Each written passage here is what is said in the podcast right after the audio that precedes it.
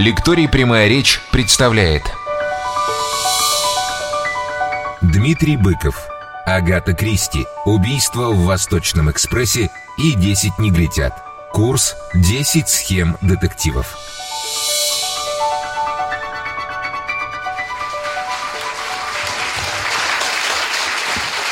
Сегодня нам предстоит рассмотреть сразу два великих новаторства Агаты Кристи «Убили все и убил покойник». Но прежде чем мы начнем говорить об этом, нам нужно вкратце разобраться с репутацией Агаты Кристи и понять, в чем, собственно, заключается ее великий вклад в копилку мирового детектива. Хотим мы того или нет, но Агата не зря называется королевой этого жанра, и она внесла все-таки в развитие детективной прозы XX века больший вклад, чем все ее основные конкуренты. А чем Шивали Валё в Швеции, чем Семенон во Франции, и Буалон Рассежак там же – Понятное дело, чем Овалов в России, а Россия никогда не была сильна детективом, потому что все-таки, как мы уже много раз говорили, детектив основан на идее справедливого возмездия, а в России, начиная с Раскольникова, главный вопрос после убийства «и чё?». Так вот, эм, Агата Кристи – главный автор мирового детектива наряду с Честертоном, именно потому, что ставит она не детективные, а моральные вопросы. И это самое интересное. Вопрос о морали в 20 столетии поднимался многократно. Что такое вообще мораль? Что мы называем моралью? То, что мы знаем из опыта исторического, но мы знаем, что большая часть людей – в опыте своем делала вещи, которые уже 200 лет спустя казались людоедством. Все-таки есть некоторый нравственный прогресс. То есть с точки зрения истории мораль сформулировать не удается. Мораль – выбор большинства. Но большинство в 20 веке голосовало за такие вещи и оказывалось так манипулируемо, что понадобился термин «новая мораль», «новая этика», который исходит как раз из правоты меньшинств. Мораль есть вопрос личного выбора. Вот это пока единственное, на чем человечество достигло несколького, некоторого консенсуса, но, к сожалению, вопрос личного выбора всегда подменяется вот вопросом религиозным. А готов ли ты за это отвечать? Какова твоя моральная ответственность. Вот Агата Кристи, она, пожалуй, к 1939 году, когда опубликованы «Негритята» или «Никого не стало», как его теперь предпочитают называть, Агата Кристи сформулировала свою личную этику. Хотя, впрочем, уже в «Убийстве в Восточном экспрессе» было понятно, что тот выбор, который делает Пуаро, единственно моральный. Он говорит, своя рука владыка, я решил вот так. Я, ну, конечно, я оставляю вам возможность признаться, но вообще-то Давайте вместе примем версию, что некий убийца бежал через окно. Хотя мы понимаем, что этого быть не могло. Там, собственно говоря, главный символ в этом романе, и он э, очень точно подобран автором, показывая нам высокую степень э, просвещенности Агаты Кристи в мировой литературе. А можно спросить всех, кто читал «Убийство в Восточном экспрессе» или хотя бы смотрел картину, какая там самая запоминающаяся деталь? Да замкнутое пространство, все находятся и на острове в замкнутом пространстве. Вообще любой английский каминный детектив, он стоит вокруг, стоит на идее замкнутого пространства. Но там, когда ночью просыпается Пуаро, он видит проводника и некую спину. Да, вот на этой спине красное кимоно. Каковое и оказывается в результате вещах Эркюля Пуаро. Понимаете? Это, конечно, очень... Вот это придумано гениально. Когда я прочел это, но это как примерно как в третьей части Гарри Поттера, я понял, что я имею дело с гроссмейстером. Понимаете, ведь мое отношение к Агате Кристи, оно всегда было, как и у большинства читателей высокой литературы, таким немножко снисходительным. Ну, пишет бабушка какие-то, мы с ней прожили на земле одновременно довольно долго, а когда вышел занавес, последний роман о Пуаро, мне было 9 лет ну, 8. То есть мы, в общем, знали про Агату Кристи. «Убийство на поле для гольфа» «Murder and the Links» я прочел в оригинале, ко мне было 10 лет.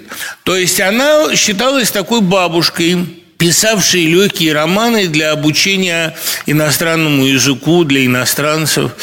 И вот, когда я прочел про красное кимоно, вот тут передо мной неожиданно вырос огромный писатель, как из-под земли. Ну, я не думаю, что Агата Кристи прям вот читала Андрея Белого и что она имела какое-то отношение к роману «Петербург», хотя роман «Петербург» широко переводился на мировые языки. Но о том, что «Красное кимоно» – один из главных, э, так сказать, персонажей русской символистской прозы, она уж как-нибудь знала, я думаю. «Красное кимоно» не просто символ убийства. В данном случае это символ моральной ответственности, потому что, понимаете, ведь именно «Красное кимоно» оно как образ совести преследует Облеухова-младшего в романе «Петербург». Только там по темным залам, там, где гулко и темно, с окровавленным кинжалом пробежала домино. Ну, вряд ли она читала эти стихи Белого. Но в Европе же, понимаете, а все-таки Россия тех времен – это явно часть Европы. В Европе общее кровообращение. Кто-то прочел, кто-то рассказал. И кимоно здесь – это, конечно, символ моральной ответственности, который которое перепихивается от одного к другому. И мы легко замечаем в романе, что во время обысков да, Пуаро ни у кого не находит красного кимоно и потом обнаруживает его у себя. Это дает ему понять сразу две принципиально важных вещи. Первое – все они в заговоре, они все в игре. И главный, кто, казалось бы, должен быть на его стороне, проводник этой игрой руководит, потому что ключ от всех дверей, он всегда находится у проводника. И второе, что особенно принципиально, мы понимаем, что решать ему. Моральная ответственность на нем. А красное кимоно в данном случае – это право решать. И женщина, которая была в этом красном кимоно, там неважно, кто это был, хотя это была русская княгиня, что тоже, кстати, очень важно, она вошла в этом красном кимоно потому, что у нее есть право. Это униформа убийцы, это униформа судьи, красная мантия. Это мое право решать. Я хочу решать и буду.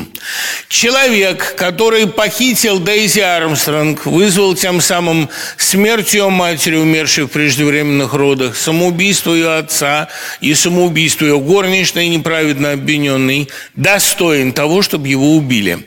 Но моральная ответственность должна быть разделена на 12 человек, наносящих кто правой, кто левой рукой 12 ножевых ударов. Вот это, собственно, глубокая мысль Агата Кристи. Мысль очень английская. Своя рука владыка. Если перед тобой нагло ходит, ну не нагло, он боится, он спит с пистолетом под подушку, он нанимает охрану, но все-таки нагло ходит безнаказанный убийца трех взрослых и одного ребенка, он должен потерпеть полный крах. Он должен получить наказание, он подлежит земному суду. Вторая история, которая написана пять лет спустя, последний из серии великих романов Агаты Кристи и по ее признанию труднейший, а по мировому общественному мнению величайший «Десять негритят», заводит нас в тупик гораздо более глубокий, потому что, как признала Агата Кристи, придумать идею была не штука. Штука была ее реализовать так, чтобы у всех было алиби. В самом деле, если убил Ломбард, то почему его тело лежит выше линии прилива? Значит, его кто-то вытащил. А если его кто-то вытащил, значит, кто-то оставался в живых. Все бы, в общем, так красиво получалось, если бы последним оказался вот этот, которому размажило голову мраморными часами, но тогда приходится признать, что он организовал такое самоубийство. А устроить так, чтобы на тебя упали мраморные часы, это и логично, и, главное, физически крайне трудно. И уж точно никто не мог заподозрить судью, потому что судья, как там правильно подсчитали по всем оставшимся свидетельствам, тоже последним никак не выходил. Ну, кто же знал, что судью освидетельствует неправильно, освидетельствует его сообщник Армстронг, которого он позвал в сообщники и сам же спихнул со скалы.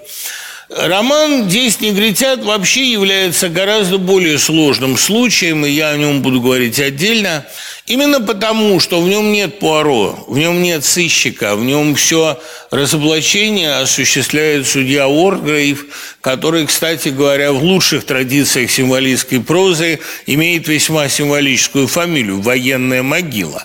А роман написан в 1938 году и вышел в 1939 а с двухнедельным интервалом в Англии и в Штатах. И понятное дело, что он является ответом Агаты Кристи на торжество фашизма в Европе.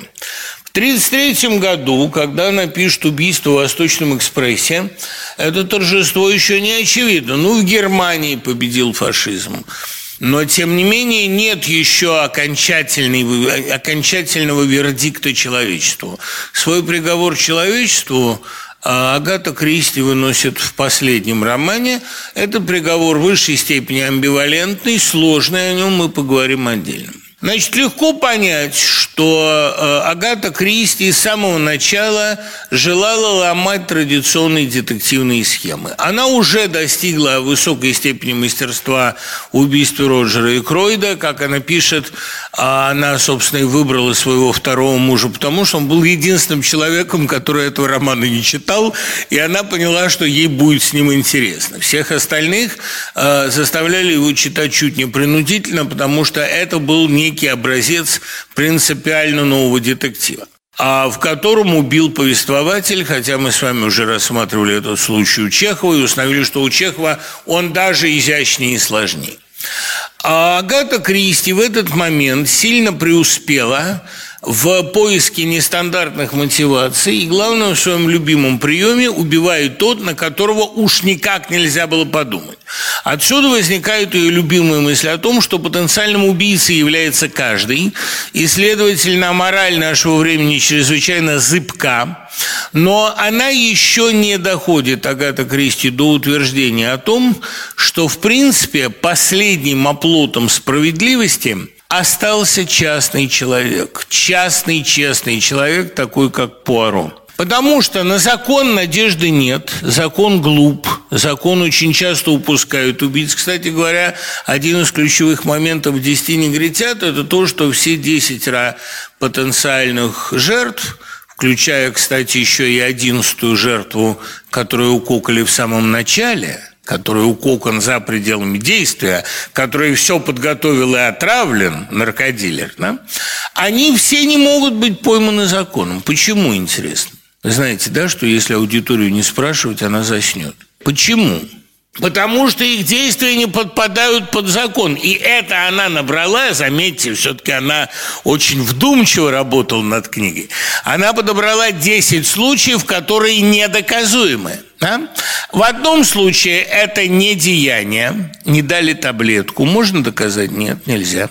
В другом, и причем, самое главное, выгода их стремилась к нулю, потому что она вообще оказалась нищей. Да?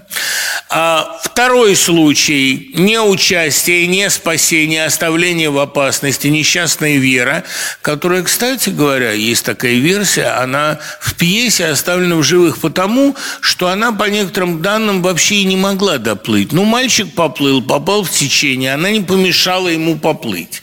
Но она его не топила, и если бы успела, она очень, может быть, его бы и спасла, да? Не так она любила своего Хьюга, да? Еще случай. Сбил двух детей на машине. Насчет Марстона там вообще, понимаете, сложная история, потому что он же из всех героев наименее отягощен рефлексией. Есть такой закон моральный, э, нравственность, вообще нравственные сферы, нравственная ответственность распространяются только на тех, кто эту ответственность за собой потенциально признает. Марстон, когда, помните, там сцена, где он лежит в ванне, там же сказано, он живет ради ощущений. У него морали никакой нет. Он говорит, да, ну сбил я двух детей. Бро, это была такая неприятная история. Но, знаете, я что ж поплатился? Я на полгода прав лишился. То есть он действительно не понимает, что он лишил жизни двух детей лихача, а он вот лишился прав, и что это не совсем адекватная замена. А все остальные, кто там действует, это вообще люди маловиновные. Ну, допустим, там хирург оперировал в пьяном состоянии, да? Но во-первых, он очень хороший хирург. Во-вторых, он после этого бросил пить. В-третьих, она, может, и так умерла, мы это не знаем. Судили, оправдали. Послал подчиненного на смерть. Ну, во-первых, это была неверная смерть. На войне иногда везет. Во-вторых, он же, может быть, и э, за дело попал-то. Он же все-таки был виноват. Ну, в чем?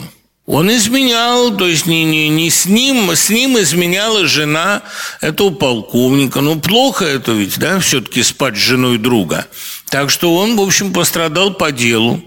Это тоже Берт, отвратительная или Брент, Брент, отвратительная баба, никто не спорит. Но ведь действительно забеременела ее служанка. Она действовала по Библии, она наказала, ну, ей так кажется, она наказала разврат. За что ее убивать-то, да? И, наконец, э, ситуация с этим военным, который бросил 20 туземцев, да еще неизвестно, бывает ли у туземцев бессмертная душа. Ну да, он их бросил без воды и еды, но ведь они туземцы найдут что пожрать как-нибудь, да? Землю будут есть. Все эти люди, во-первых, с собственной точки зрения, невиновен, там совестью мучаются два человека. Судья и Вера. Вера, потому что она женщина, и потому что она все-таки человек, более или менее из них из всех. А судья, кстати говоря, судья-то, он вообще оказался не виноват. Он корит себя за то, что он послал на смерть якобы невиновного человека. Но после казни-то оказалось, что он виновен. Что он, собственно, терзается-то, да? Так что э, в «Десяти негритятах» мир поставлен в гораздо более трагическое положение. Никто не виноват, никто не считает себя виноватым. Ведь это роман о 1938 годе, когда Европа проглотила э, фактически захват Польши, когда ну, глотает его. В 1939 году роман вышел, а 1938 это уже, уже был Мюнхенский сговор. Все глотают все, понимаете? И Чемберлен, каким бы он ни был там сомнительным персонажем, ну, глотает же, да? Значит, возникает вопрос, а кто в такой ситуации вправе судить? И не случайно судья, надо вам сказать, самый неприятный из персонажей, потому что ведь он осуществляет осуществил свое убийство, свое пресловутое возмездие вовсе не потому, что он жаждет справедливости. Судью обревают две страсти. Одна из них – это э, жажда убивать. Он хотел убивать с детства, и он пошел в судьи только потому, что это дает возможность выносить смертные приговоры. А вторая страсть судьи, вот это, кстати, очень любопытно. Что заставляет его написать письмо и бросить его в бутылку? Ну, тщеславие, конечно, жажда признания. Понимаете, вот я очень не люблю Ларс фон Триера, который в своем Джеке рассматривает убийство как искусство. Еще и за то не люблю, что это вообще-то не он придумал. Мы знаем Де Куинси главным образом как автора исповеди курильщика опиума, но вообще-то именно Де Куинси первым написал в викторианской Англии подробную эссе «Убийство как искусство». Рассмотрение убийства с эстетической точки зрения. То, что скажем, Уальду, главному эстету, отвратительнее всего, потому что он нравственный человек. Судья эстет, ему очень нравится, как он все придумал, и он боится, что этого никто не оценит. Другие убийцы боятся разоблачения, а этот не хочет целомудренно оставить по себе тайну. Этот хочет разоблачиться, и ему надо, безусловно, разоблачить. Он наставляет это письмо, показывая, а стул из-под веры я подставил к стене, а револьвер я укрепил на резинке, и если это кто-нибудь прочтет, то очень это приятно. Кстати говоря, здесь Агата Кристи демонстрирует Близость еще к одному видному модернисту – это ведь, собственно, прием очень известный, прием очень известного рассказа, где сначала изложены разные версии убийства, потом изложена, как нам кажется, окончательная версия убийства, и, наконец, посмертно, то, что рассказал дух убитого, мы узнаем полную правду. Это какой рассказ? Великий модернистский рассказ, по которому снят великий модернистский фильм. Это в чаще Акутагавы, из которого сделаны ворота Росюмон. Вот, кстати, если бы кто-то сказал, что это рассказ Росюмона, это было бы неправильно. В воротах Росюмон совсем другая история. Из Росюмона сделано обрамление. Они сидят там под дождем и рассказывают байки. А рассказ называется «В чаще». И вот, да, кстати говоря, и в наше время это пользуется очень большой, очень доброй репутацией этот прием. Сначала рассказываем шесть версий, а потом правильную. Пожалуйста, рассказ Веллера «Колечко», который еще и сделан по кольцевому принципу. Я думаю, не менее изощренная история, чем крестьевские негритята. О чем же нам, собственно, рассказывают в моральном смысле эти два виртуозно написанных романа? Ну, э, с убийством в Восточном экспрессе все-таки еще колорит этого романа довольно уютен. Надо сказать, что Агата Кристи, она вообще очень уютный писатель, прежде всего потому, что убийство происходит среди комфорта, среди старомодной, уцелевшей из довоенной Европы, а, такой гуманной, трогательной роскоши. Конечно, убийство в Восточном экспрессе, оно написано после двух довольно печальных событий, показавших, что мир уже трещит по швам. Во-первых, это похищение ребенка Линдберга. Понятно, кстати говоря, кто его похитил, до сих пор есть сильные сомнения, хотя официальная версия, приведшая казни Гауптмана на электрическом стуле, она все-таки имеет до сих пор своих сторонников. Правда, вроде было алиби, но вроде оно фальшивое. Второе событие еще более странное – это то, что Восточный экспресс стал запаздывать. Понимаете, ведь Восточный экспресс не только эталон комфорта, это еще и эталон точности. Но надо же было совпасть, что ровно когда там ехала Агата Кристи, сначала завал на пути, потом размытые пути, и в результате Восточный экспресс – это сенсация, прибыл в Лондон на два дня позже, чем было оговорено. Но это катастрофа, понимаете, это мир рухнул. И вот возникает любопытная ситуация, когда в Восточном экспрессе, символе всей Европы, можно собрать всех европейцев, а там собраны и итальянцы, и британский поклонник, и русская княгиня, и шведка, и француз-бельгиец Пуаро. Вся Европа собрана в замкнутом пространстве. Причем, что особенно важно, это именно Европа 1933 года, в которой уже ясно, что будет новая большая война, будет новое безнаказанное зло. Конечно, убийство полуторагодовалого сына Чарльза Линдберга – это история, которая вообще перевернула Америку, потому что Линдберг – кумир Штатов. Это человек, который первым перелетел через Атлантику в 25-летнем возрасте. За его личной жизнью следит вся пресса. Он звезда. И ребенка не просто похищают, а похищают по-идиотски неумело. Они запросили 50 тысяч – это огромная сумма, но они не сумели даже украсть украсть, потому что когда они его украли, у них подломилась лестница, и ребенок получил смертельную травму уже в процессе похищений. Бессмысленно было отдавать выкуп.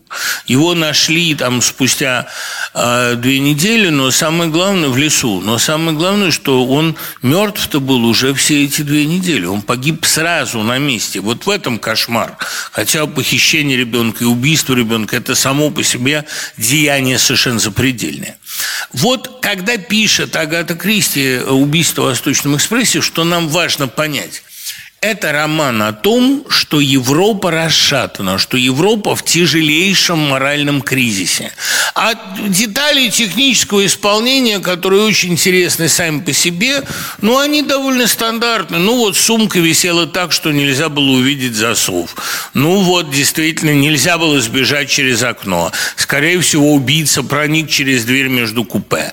Ну, э, все, вся эта техника виртуозно продуманная, она занимает читателя при первом первом чтении.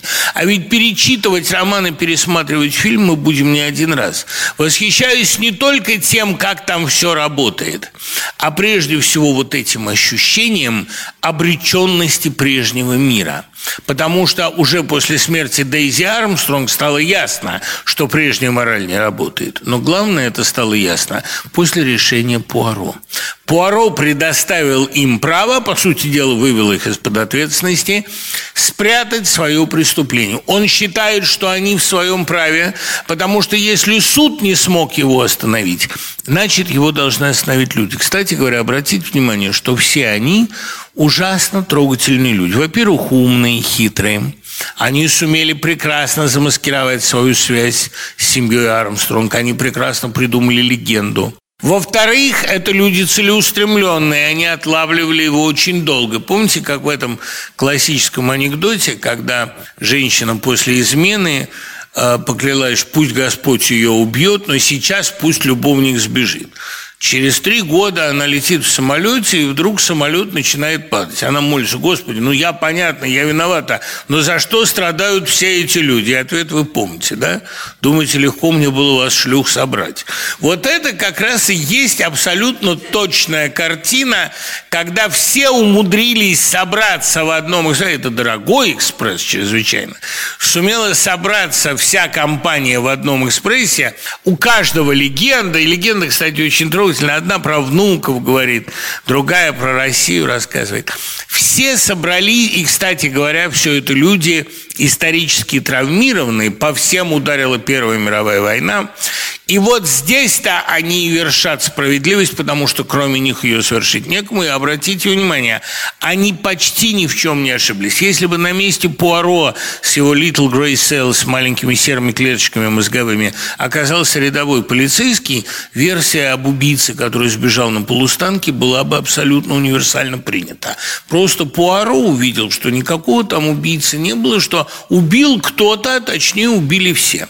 Кстати говоря, здесь же Агата Кристи сложила сюжетную основу еще одного великого фабульного хода. Не надо делать вид, что колокол звонит по ком-то. Колокол звонит по тебе. Виноваты все. Нет больше невиновных. Понимаете, нет больше, или как сформулировал Житинский в 1975 году, невозможно быть живым и невиноватым. Ты едешь в этом поезде, значит, ты несешь моральную ответственность. И вот этот сюжет, когда всех подозревают и все убийцы, это колоссально ловкий трюк, который только Агате Кристи с ее вниманием к мелочам мог показаться, вот, мог быть явлен, мог удаться. Что касается «Негритят», «Негритята» вообще символистский роман. Роман, в котором приговор Европе произнесен самим названием деревеньки, мимо которой они проезжают. Там то, что это негритянский остров, это деталь, которую помнят все, близ побережья Дивона. А как называется деревенька, рядом с которой он расположен? Мир. Понимаете, вот эта деревня под названием Мир – это и есть самый мощный символ в романе, потому что мир весь впал во власть зла, он находится в предкатастрофическом состоянии. А судья, который покончил с собой, это, конечно, псевдоним Бога.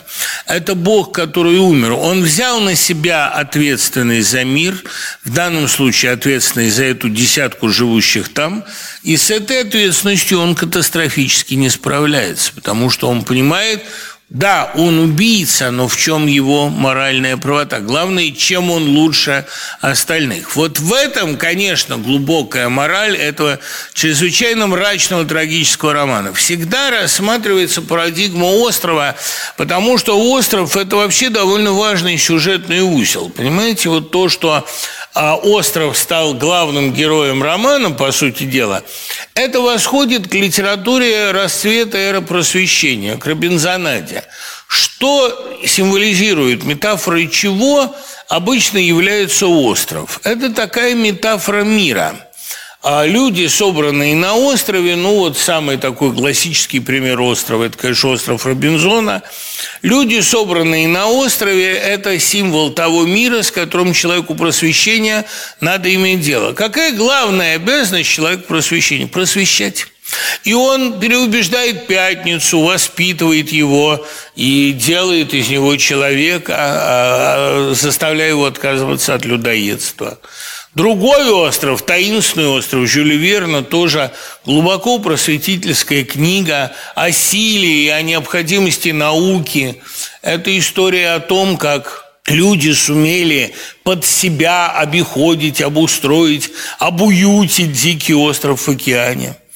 А другая, более мрачная история об острове, самый известный роман об островах, написанный уже в 20 веке, это, конечно, «Повелитель мух», Голдинга, и причем Голдинг наврал, потому что дети, которые а, высадились на необитаемый остров, в реальности, ну, они там на лодке попали в шторм, высадились на необитаемом острове, вода там была, плоды, рыбу они удили. Они там прожили полтора года, пока их не сняло идущее мимо судно, потому что судно знало, э, команда знала, что остров необитаемый, а там мальчик прыгал со скалы в море.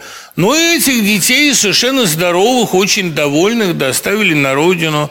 Они не только не убили никого, они там срастили ногу одному, который ее сломал, прекрасно себе удили рыбу и вообще домой не очень торвались. Вот это, ну, такие Том Сойеры, у них все прекрасно обстояло. А Голдинг, который был школьным учителем и детей поэтому ненавидел, он сумел написать такой мрачный роман о том, как они Хрюшу убили, и Ральф превратился там фактически в фашиста. Ну, страшная такая история мрачная. Получилось, что остров – это такая капля крови к человечеству, как говорит Марья Васильевна Розанова, взятая на анализ. Страшная часть суши, со всех сторон окруженная злом. И остров негритянский Агаты Кристи – это тоже страшный символ. Это часть человечества, взятая на анализ. И в этой части человечества ни у кого надежды нет. Надо сказать, что в пьесе как раз э, возникала любовь, которая спасала, и вера оказывалась спасена. Но это, как вы понимаете, довольно примитивный выход, и Кристи гораздо больше любил роман, а не экранизации и не сценические версии. Потому что в романе вере, кроме самоубийства, ничего не остается. Все, кто на этом острове оказался, как и все, кто во Второй мировой войне участвует, не заслуживают спасения. Они чудовищным образом проиграли свою жизнь. Они не разобрались со злом, когда оно входило в их души, и теперь они заслуживают только того, чтобы мертвый, что очень важно, мертвый судья произнес над ними свой приговор. Что нужно сказать о так сказать, морфологии детектива. Одна из наших слушательниц пишет диплом под этим названием, поэтому нужно подчеркнуть все важные черты, которые Агата Кристи внесла, опять-таки, в оба текста. Когда перед нами две компании абсолютно замкнутые, важно подчеркнуть две вещи. Во-первых, в этом сообществе должны быть шуты. А до некоторой степени шутом является сам Пуаро, который вызывает своими пиками усов, своим старомодным, слишком правильным французским, своей подозрительностью, глазками-буравчиками, вызывает довольно насмешливое отношение. Мы знаем из начала романа, что он только что спас французское правительство от тяжелого скандала, мы понимаем, что он очень умен, но все-таки мы ему не до конца доверяем. А второе, помимо шутов, обязательно должна быть или красавица, или какая-то какая-то женщина, переживающая в этот момент роман. Это, во-первых, важный аттрактант, а во-вторых, красавица – это все-таки символ чистоты поруганной. Понимаете, красота – это всегда образ того лучшего, за что мир следует терпеть. И как раз вот э, образ поруганной красоты один, очень важный, отсутствующий в Э, экспрессии, но присутствующий морально, постоянно упоминаемый, это нянька Дейзи Армстронг, которая была, видимо, совершенно ангелоподобным существом, которая не вынесла ложного обвинения, а ее жених теперь за нее мстит. Это ее присутствие незримое, оно сообщает роману еще какое-то дополнительное метафизическое измерение. Ну и, конечно, то, что Вера, такая красавица в негритятах. Вера ведь, наверное, самый амбивалентный персонаж, поэтому ее и досталось играть Татьяне Друбич с ее вечно блуждающими глазами. Да, она кончает с собой, но перед этим она все-таки застрелила последнего выжившего. Перед этим она все-таки осталась в меньшинстве и свой суд произнесла. Она сочетает удивительным образом муки совести, потрясающее хладнокровие, хитрость, расчет, красоту, невинность, невинность в каком-то смысле. Невинность, потому что она еще не жила в общем.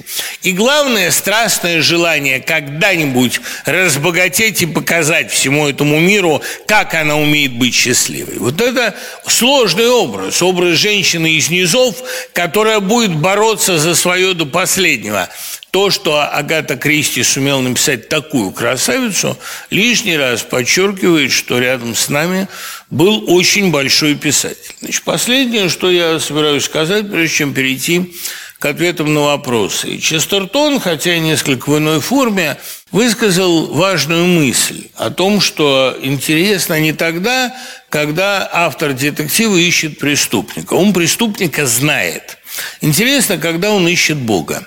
И действительно, а, эти оба романа Агаты Кристи, лучших ее романа, можно назвать богоискательскими в некотором высшем смысле. Она приходит к страшному выводу, к которому, кстати, задолго на нее пришел, например, Горький. Если человек будет надеяться на Бога, надежда его плоха – он должен сам стать Богом или взять на себя часть его функции. Надеть то красное кимоно, ту судейскую мантию, которая одна дает ему какую-то моральную правоту. Правда, как мы понимаем, в «Десяти негритятах» и эта миссия судьи уже дискредитирована. Но в занавесе, последнем романе о Пуаро, который она написала задолго до, но издала в 1976 году, в занавесе Пуаро говорит – если я найду абсолютного убийцу, он его там находит, остановить его смогу только я. Кроме нас останавливать зло некому. И как не ужасно это звучит, но, видимо, приходится признать, человек – единственный союзник Бога, единственный его инструмент. Если человек откажется выполнять Божьи указания, их выполнять будет некому. И в этом вечная и даже, я бы сказал, пугающая актуальность этих двух романов Агаты Кристи. Поотвечаем на вопрос. Как вы относитесь к Дойлу как автору детективов и почему он не включен в цикл лекций? Я очень высоко ценю Дойла как писателя, но дело в том, что Дойл никаких принципиально новых схем не разработал. Дойл на самом деле гений антуража. Он первым додумался, что чем больше семантически разнесены Приметы, детали, тем страшней. Страшно не когда на месте убийства нарисован череп и косточки, а когда детский рисунок, пляшущие человечки, когда черная метка – пять зернышек апельсина, когда на работу нанимают по принципу рыжести. Это великая идея, но при этом сказать, что у Дойла какие-то потрясающие сюжетные схемы в преступлениях, мотив, как правило, корыстный, как в «Пестрой ленте», орудие довольно элегантное, ну, например, вот эта история с стрельбой а, отравленными иглами в этюде, или змея. Кстати, очень любопытно, что у Дойла орудием убийства чаще всего выступает какая-нибудь восточная практика. Восток – это такой символ скрытого зла, как бы ответка Британии за колониализм. Там дикарь является поклонником убийства, да, сокровища восточные. Ну, это немножко тоже стивенсоновский алмаз Раджи, но вообще Восток и для Киплинга, и для Дойла, и для всех а, для Стивенсона тоже был таким символом зла. Это любопытно. Об этом можно бы сделать лекцию, но сюжетные схемы Дойла, они как раз довольно просты. Дойл верил в другие вещи, он верил в спиритизм. И вот как раз э, жалко, он не написал детектива, в котором с помощью спирита преступник разоблачался бы посмертно, да? делал бы посмертное признание. Это было бы лихо, но у него на это не хватило храбрости. Он, видимо, все-таки понимал, что спиритизм – это его частное развлечение. А будет ли в серии «Мистический детектив», как в фильме «Господин оформитель»? Нет, не будет, потому что это разрушает схему детектива. В детективе, как в шахматном этюде, важна единственность ходов. А если э, мистика подключается, то тогда никакого единственного ответа быть не может. Их может быть 25, и это уже э, далеко не так интересно. Ну, понимаете, мистический детектив – это до некоторой степени оксюмарон. Это значит, что убила сила некая. Или там надо с загадочной миной заставить сыщика произнести, или, значит, есть на свете вещи непостижимые. Ну, вы знаете, что есть истории, в которых даже Холмс не разобрался. Например, знаменитая история исчезновения человека, который вернулся домой за зонтиком и исчез бесследно. Холмс не сумел ничего раскрыть, и думаю, что ну, целый, целый цикл рассказов собрал Макс Фрай, чтобы вот как-то попытаться найти подступ к этой разгадке. До сих пор она неизвестна. Но по большому счету мистический детектив это ведь все-таки очень облегчает условия задачи. Да? Все собрались, каждый собирался убить, но в этот момент наступило мистическое возмездие, и дух, да, ангел слетел и убил. Это была бы хорошая развязка для романа, но, согласитесь, читатель был бы несколько разочарован. Были ли у Агаты Кристи хорошие романы после войны? Был, на мой взгляд, это э, роман «450» от Паддингтона. Ну, а самый лучший роман «Бескрайняя тьма», «Бесконечная тьма». А мы можем, если хотите, о нем отдельную версию. Потом, если мне память не изменяет, «Мышеловка», «Моустрэп», пьеса это уже все-таки послевоенная история. Хотя я не уверен. Нет, я вовсе не хочу сказать, что человек после 50 а, лет не может написать хорошую книгу. В конце концов, мне 53, и таких самоубийственных заявлений я делать не хочу. Нет, у меня все еще впереди. А вот вопрос, который всегда задается на Дмибык Яндекс.ру. Кого можно из русских авторов поставить рядом с Агатой Кристи? По темпераменту никого, потому что Агата Кристи, она очень такой высоконравственный человек. Трудно найти такого человека в России, который бы так вот фанатично исповедовал мораль. А, ну, я думаю, что неплохой древнерусский детектив мог бы написать Водолазкин. Это было бы интересно. Он такой добрый, что называется. Но как-то ему это не очень интересно. А что касается Акунина Чхартишвили, то при всей моей к нему любви он все-таки ставит в своих романах более социальные, нежели нравственные проблемы, да и с детективом уже он, собственно, завязал.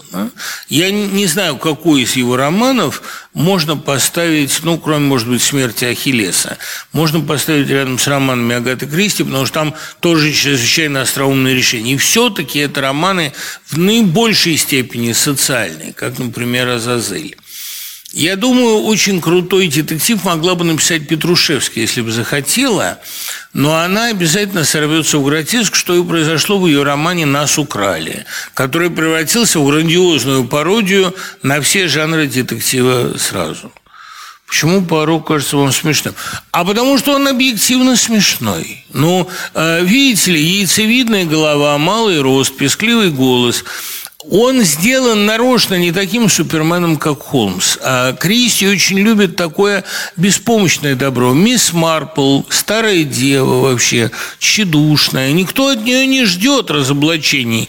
А она гений этого дела. Томми и Таппин, строгательная супружеская пара, которая вдобавок, помните, никуда на работу не может устроиться, и в армию их не берут. Но они все-таки устанавливают спрей. Томми и Таппинс я обожаю. Я вообще очень люблю, когда э, расследует пара, и об этом очень хорошо сказал Тилье, потому что настоящего, он сказал, настоящего мужчины, вот инстинкта охоты у мужчины нет. Не зря богиня охоты сделана Артемида. А именно женщине присутствует настоящий азарт в преследовании дичи. Это довольно точная мысль, и это объясняет, почему женщины так успешно охотятся на мужчин, а не наоборот. Да, почему Агата Кристи вообще стала писать детективы? Знаете, она объясняла это с присущей ей самоиронией довольно просто. Я впервые подумала о писательстве, когда мыла посуду, это такое бессмысленное занятие, что обязательно хочется кого-нибудь убить. И я придумала свою первую детективную фабулу. Вообще, обычно она придумывала фабулы лежа в ванне. Это было ее любимым занятием, как и у Марстона. И при этом ела яблоки. И где-то на пятом яблоке сюжет придумывался. Но вот идея пришла во время мытья посуды. Если у кого-то из вас еще нет посудомоечной машины, а у меня, например, ее нет, я вам это очень рекомендую. А Куджава любил, он говорил, я очень люблю мыть посуду, потому что это единственный вклад, который я могу внести в борьбу с мировой энтропией. Я хоть как-то навожу тем самым порядок. Э, Сахаров утверждал, что когда моют посуду, приходят лучшие физические мысли. Это я все говорю для того, чтобы вы мыли посуду в порядке какой-то агитации. Да? И а последний вопрос, есть ли у Кристи плохие детективы? Наверное, есть. Понимаете, у нее, ей рассказы не удавались, потому что у нее именно на большом, ну небольшом, а на 250-страничном пространстве у нее работает идея. Для рассказа нужен очень такой иррациональный какой-то посыл. Она была слишком рациональной женщиной, чтобы писать рассказы, мне кажется. Поэтому ее рассказы не похожи на сны. Они, или они похожи на искусственно прерванный сон после слишком сытного вкусного английского обеда. Если какие-то вопросы есть у вас, то вперед, но я надеюсь, что их нет. Да, пожалуйста по поводу веры. Я Оргрейв в своем прощальном письме говорил о том, что он распланировал убийство в зависимости от степени тяжести, тяжести и, тер... и, и мук, которыми должен был терзаться. И получается все равно, что Вера, по большому счету, там единственный человек, который терзался. И она совершила, ну то есть она... Суд она, над собой, да. Он, она терзалась, она понимала, что она поступила плохо. И тем не менее, на нее, кроме этого мальчика, повесили еще убийство Ломбарда, еще и самоубийство. Почему довели до такого состояния? Я думаю, что, я думаю, что просто, во-первых, для судьи главным мотивом было не то, чтобы расположить по степени тяжести, а что для судьи было главным мотивом? В соответствии со считалкой, совершенно верно. То есть он действовал, он даже пришлось имитировать укус шмеля, что уже вообще как бы такой перфекционизм, граничащий с идиотизмом. Наверное, а почему повесили на нее, это понятно, потому что судья ее в тайне вожделел. Это же очевидно. А как можно не вожделить Друбич? Другое дело, что он уже по старости лет мог удовлетворить свою страсть единственным образом, укоков ее. Да? Это вечная проблема всех слишком старых судей, которые слишком долго мечтают осуществить возмездие, а когда приходит возмездие, уже могут только наблюдать. Да, что вы хотели? Вот, когда вы говорили, э, сравнивая судью в качестве бога в сюжете романа. Э, чем тогда он отличается от Воланда, например? От кого? От Воланда. Еще раз, от Воланда? Да. Тем, что Воланд не бог, а сатана. Это очень важная мысль. Вот Воланд из, исполняет грязную работу за Бога. А у Агаты Кристи возникло в какой-то момент ощущение, что Бог отвернулся от мира, или что он вот начал так ему изощренно мстить. Понимаете, вот что такое самоощущение? Вот это очень важный вопрос. Что такое самоощущение британца в 1938 году? Понимаете, маленький остров, который утратил все свое влияние и могущество, который отделен тонкой полосой Кале, Паде-Кале от э, э, континента, который всегда так ценил фэрплей, так по-римски себя вел, так хорошо распространял на весь мир свои законы, и он теперь противостоит абсолютному злу, искать помощи неоткуда, потому что ближайший союзник находится за Атлантикой. Понимаете, очень тяжело. У англичан было тогда ощущение – что они э, противостоят мировому злу, и что это противостояние обреченное. Это когда Черчилль им сказал, мы будем противостоять злу в небе, на воздухе, на земле, на море, мы не допустим, да, мы, мы превратим наш маленький остров э, в неприступную крепость. Это хорошая мина при плохой игре они очень хорошо понимали, с чем они столкнулись. Я помню, я в 83 году, свой первый заграничный выезд, разговаривал с одной пожилой англичанкой, мы там за мир всех агитировали в шведском лагере мира. Она сказала, что вы им объясняете, они никогда не воевали. Я говорю, ну а вы что? I'm British, сказала она с той интонацией, с которой, э, помните, у Лондона. Англия, то есть не у Лондона, а у Мойма. Англия, да, это безумная гордость, гордыня. Наш остров был такой хороший, за что же нам это все? Этого ощущения моральной правоты совсем нет у советской России в 1938-м, кстати, году, когда написан «Мастер и Маргарита». Очень любопытно сравнить «Мастера и Маргариту», а, вот этих двух судей, два романа 1938 года, потому что в «Десяти негритятах» ощущение морали все-таки витает над этим островом. Мир, конечно, в пасти зла, но мораль еще есть. А в романе Булгакова Воланд осуществляет за Бога грязную работу. Мир отдан Воланду во власть. А нет ощущения, что судья Оргрейв одержал моральную победу. Но Воланд – это вполне положительный, любимый автором герой. Кстати, вот сегодня случилась интересная история. Люблю такие совпадения. Мне сегодня позвонили э, со съемочной площадки фильма «Воланд». Э, предлагаются значит, попробовать меня на роль Берлиоза. А красивая роль и, в общем, смысл есть. И хорошие люди играли, например, Адабашьян. И я, помыслив немного, пораскинув умом, как в анекдоте, помните, да, я на отрез отказался, потому что Михаил Иванович не хочет экранизации этого романа, и ничего у них не получится. Дело не в том, что ничего у них не получится, а лучше в таком а, небогоугодном деле, не Булгакову тоже угодном, не участвовать. Роман написан не для того, чтобы его экранизировали, и, честно говоря, не для того, чтобы он завоевал такую популярность. Поэтому в роли Берлиоза вы меня не увидите, хотя я, я был бы чудо как хорош в этой роли, и заодно я увидел бы живьем и Воланда, а это какой-то американец будет. В общем, это было бы эффектно. Но я вот сжал себя в руках и сказал, что у меня эти дни заняты. На самом деле меня унизило предложение попробоваться. Должны сразу утверждать. Но фильма не будет, поверьте мне. Да. Добрый вечер. Я хотела спросить Привет. про экранизацию как раз. Вот э, последняя экранизация убийства в Восточном экспрессе Кеннета Брана. Насколько вам она понравилась? Смотрели ли вы ее? Ну, я, я люблю фильм 74 года, фильм Сидни Люмета, который был в советском прокате, правда, в черно-белом варианте, который я ребенком посмотрел. Понимаете, э, я фанат всего старого, старомодного, как Агат Кристи, любившая старые отели. Современная экранизация – это парад все-таки технических приемов.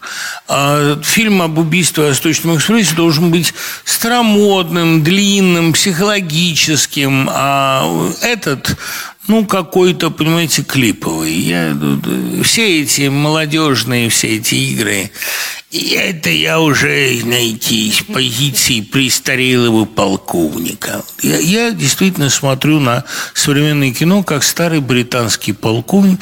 Мне, кстати, очень нравится, что Агата Кристи к военным относилась без обычного британского пиетета. И если в убийстве в Восточном экспрессе полковник еще очень хороший, то вояка в «Десяти негритятах» уже успел себя скомпрометировать.